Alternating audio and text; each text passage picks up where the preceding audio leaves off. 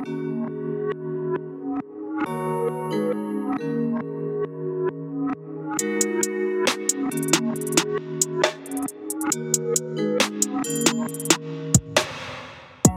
listening to the Life Edit Project podcast, where busy, ambitious high achievers get the tools they need to fight overwhelm and overthinking with balance, self mastery, and a positive mindset. I'm your host, Elizabeth Burrows. I'm serving up bite sized truth bombs in a judgment free zone based on my perspective as a life coach, wife, mom, and recovering overachiever. We keep it real over here, which usually means some combination of insightful, entertaining, and a hot mess express. So, if you're looking for perfection, look elsewhere. But if you're still with me, let's dig into this week's episode. Good day, good people. Welcome back to the Life Edit Project podcast. This is episode three, and I'm super excited about it. Um, we have, as always, a juicy episode here for you with a juicy topic that I'm sure will also be helpful to you.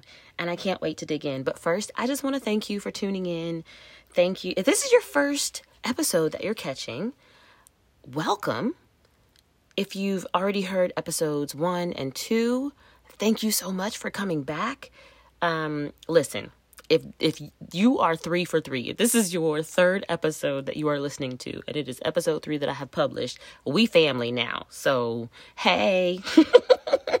okay, in any rate, I'm glad that you are here and I cannot wait to dig in. Okay, so in episode two, in the last episode, we talked about superwoman syndrome, which is something that so many of my clients and, and even I myself as a human being have struggled with in the past. And today's episode, we're tackling another topic that so many of us have directly experienced analysis paralysis. Of course, before we dig in, I want to start by giving you a definition for this because we, we hear this term talked about all the time. We throw it around, but do we really know what it means and what we're talking about? So here's the Coach Elizabeth definition Analysis paralysis is the inability to make a decision or take action due to hyper focusing on collecting and analyzing data, alternatives, or hypotheticals. One more time, because there's a lot of words in this one. Analysis paralysis is the inability to make a decision or take action due to hyper focusing on collecting and analyzing data, alternatives, or hypotheticals. Now, at the end of the day, analysis paralysis is just a luxury brand of indecision because you're not making decisions. But what makes it analysis paralysis and not generic indecision is what you're doing while you're not deciding. I found that there are essentially three main ways people spend their time not deciding when they're in the throes of analysis paralysis fact finding, second guessing, and what ifing. Let's go through these one by one.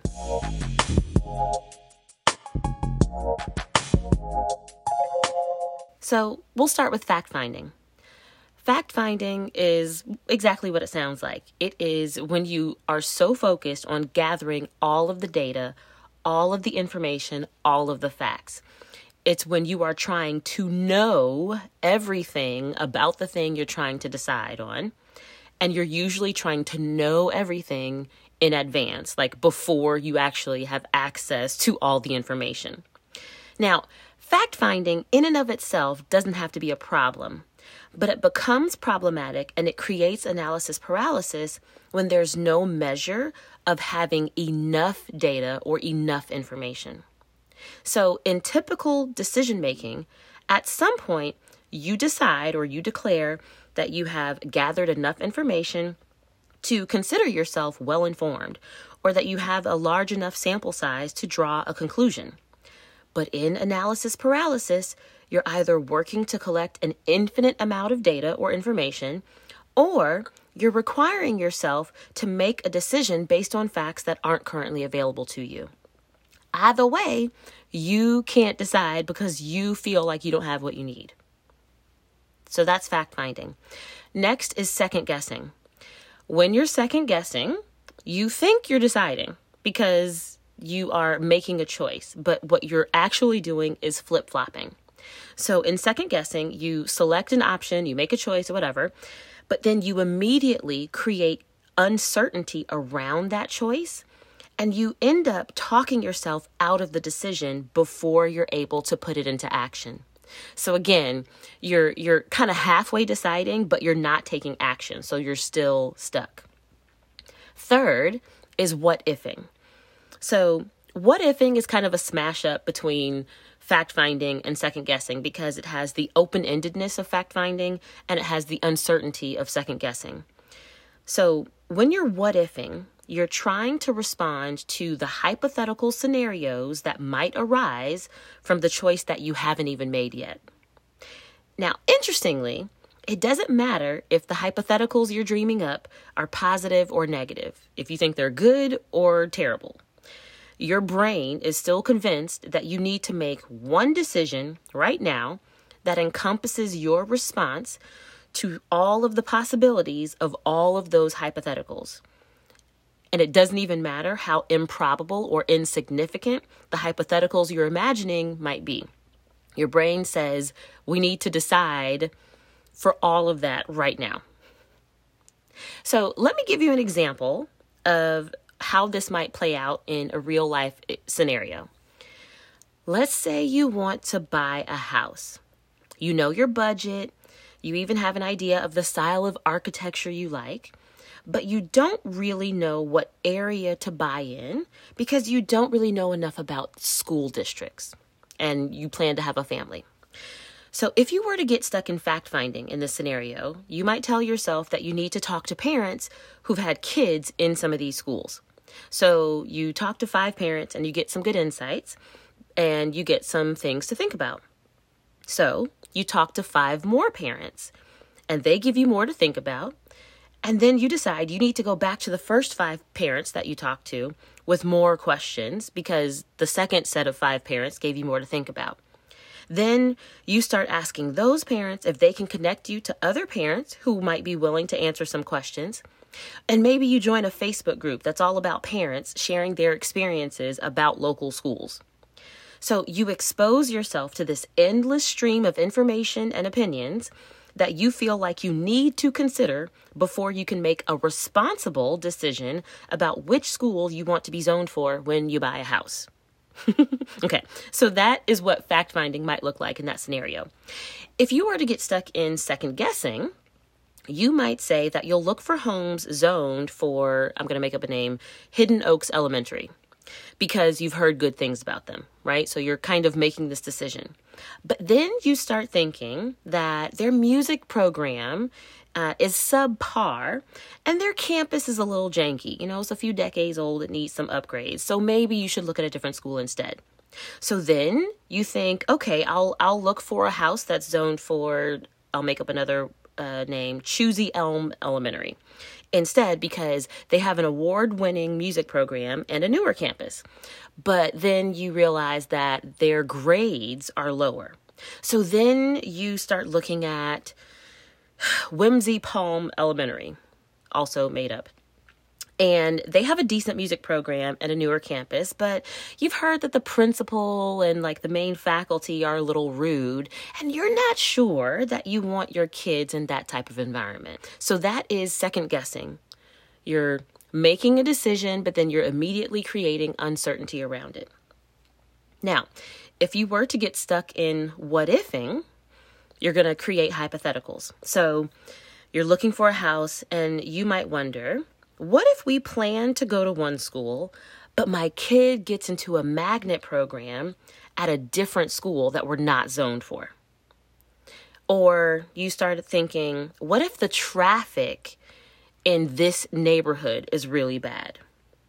Or you start thinking, what if I change jobs and then suddenly I have a commute that makes it impossible to both get my kid to school on time and get to work on time? Right? So you're creating these hypothetical scenarios that don't actually exist and trying to solve for them in advance. Now, I want you to notice that in this very fictitious example, none of these things sound actually far fetched. And in fact, a lot of it sounds very rational and logical, and maybe even it sounds responsible and proactive to you. And this is part of why analysis paralysis is so tricky and, and so sticky, right? So hard to get out of. It's because analysis paralysis comes across as us being smart. The fact finding, the second guessing, the what ifing, all of those could be useful in moderation because theoretically they can help you anticipate problems and solve them in advance. But that's not what actually happens. In analysis paralysis, all of the fact finding, the second guessing, and the what ifing is never ending. You literally cannot do enough of it to feel ready to decide. Every piece of information or every alternative you identify or every hypothetical you imagine just raises more questions and increases doubt. And the end result is that you stall out. You don't decide. You don't take action. And this is the paradox of analysis paralysis. Your brain is using lots of energy on thinking and problem solving, so you feel like you're doing a lot but nothing is actually happen, happening and you're not moving forward. In your effort to make the right decision, you make no decision at all and take no action. It's like, I'm going to make up an analogy. It's like driving on a super highway that's just a really big circle. It doesn't matter how fast you go or how many mile markers you pass, you will never actually end up at a destination because it's a big old circle. But what you will do is burn up your gas and rack up miles on your car as if you were taking a cross country road trip. and you know the other problem with analysis paralysis? It feels terrible. It sucks. Your mindset when you're in the middle of analysis paralysis, the kinds of thoughts you experience and the things that you start believing, your mindset in the middle of analysis paralysis becomes a breeding ground for all kinds of negative and unhelpful feelings. Feelings like anxiety, doubt, confusion, guilt, shame, and all of those feelings just make it harder to make good decisions. All of those negative feelings make it harder to take action. So, your analysis paralysis stops you from making decisions and taking action even though you're trying to give yourself what you feel like you need to make decisions and take action. So, dear listener, if you are not getting things done and you're not making progress on something that really matters to you and you feel like crap because you're stuck in the middle of an analysis paralysis cycle, I want to help you break it.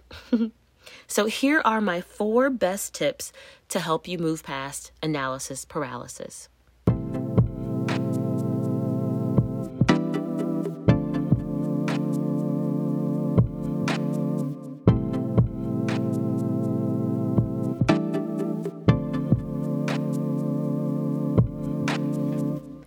Tip number one get clear on the decision that's in front of you and let that be your only focus.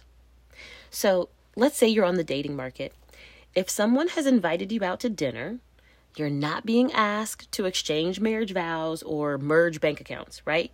The invitation, the decision in front of you is dinner or no dinner share a meal in a few hours or no, right? Uh, if you've been offered a job interview, that's not the same thing as having been offered a job, right? You're not being asked to commit, you're being asked to be considered for additional consideration, right? Sometimes we struggle with decisions because they feel too weighty. They feel like too much. And so, a good way to kind of bring down the heat a bit is to lighten up and ease the burden of choice. So get clear on the decision that's in front of you and just focus on that. Tip number two is to make room for uncertainty. And yes, I know this is easier said than done, but it's an important tip. So I want you, or I invite you, to set aside your need to solve for every factor and every problem in advance. Let's instead start with the assumption that you cannot get to a perfect choice. that there is no such thing as the perfect choice or the right choice. Let's start with the framework that there is no right choice. So instead of trying to obsess over getting to that right or perfect choice, instead, we're going to make room for uncertainty. And the question to ask yourself is what choice can I live with? That's very different than is this a, the right choice? I also want you to think that not all uncertainty is the same. And this is really important because this is how you allow yourself to make room for uncertainty. Not all uncertainty is the same, and not all uncertainty is going to be equally important to you. So figure out what kind of uncertainty you can actually live with and practice letting that uncertainty just be there. Then work in, and, and focus on instead reducing, not eliminating, but reducing the type of uncertainty that you can tolerate the least and in the places where uncertainty matters the most, right? Just focus on reducing the uncertainty in those areas. Tip number three give yourself a deadline and then honor it. Okay, I hope you saw this one coming, right? You have to decide. Because, spoiler alert, you actually have to make a decision and then act on it to break the analysis paralysis cycle. So, going back to my analogy, if analysis paralysis is a circular superhighway, then you have to take an off ramp to stop going in circles. And the decision and acting out the decision is the off ramp. So, now, some situations have natural built in deadlines, right? So, if you get invited to dinner by a, a, potential suitor, let's say they've invited you to dinner Friday at seven o'clock, you don't get to wait until Saturday to decide. It has a natural built in deadline. Um, likewise, if you've been offered a job interview, if you delay and don't respond, chances are that job, that company is going to move on to the next candidate, right? Because they're not going to wait forever. So, in these cases where there's a natural built in deadline, I invite you to think about what you stand to lose for as long as you don't decide and you don't take action, right? Um, and when there's no natural built in deadline into your situation, just try assigning a deadline to yourself because that can be at least a good place to start if you have never been able to get yourself into action. And my fourth tip for breaking the analysis paralysis cycle is to trust your your future self to make good decisions based on what you learn from the decisions you make today. Trust me when I say this will not be the last decision you make. Whatever the decision is, it's not going to be the last decision. More decisions are always on the way.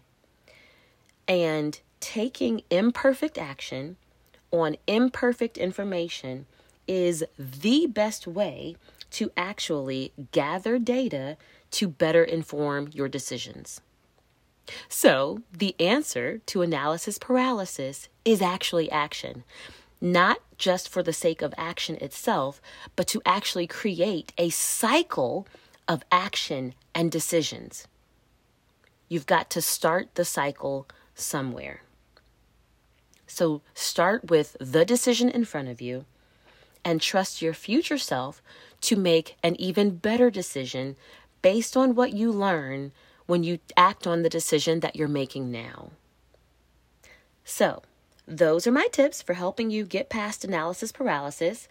As always, I hope this was helpful to you, and I hope that you won't just sit on this information. Put it to use, put it into action, and start flying through the decisions in your life. And if you enjoyed this episode, of course, I would love to hear your key takeaways or which one of these four tips was your favorite. So come find me on social media and let me know. My handle is at Life Edit Project, all one word, on Facebook, Instagram, and Twitter. You can tag me in a post or just drop me a line in my DMs. My DMs are always open. Either way, I would love to hear your feedback. So that is episode three in the books. I will be back with you next week with more juicy goodness and a fresh episode. Until then, make good but imperfect choices. Peace. Thanks for tuning in to this episode of the Life Edit Project podcast. I'd love to hear what your favorite moment or key takeaway was from this conversation. You can send me a message on Instagram, Facebook, or Twitter to let me know. My handle is at Life Edit Project, all one word, in all the places. My social media is linked up in the show notes to make it easy for you. Holla at your girl. I'll be back next week with another episode. In the meantime, don't just stay busy with the life you have, get busy creating the life you want.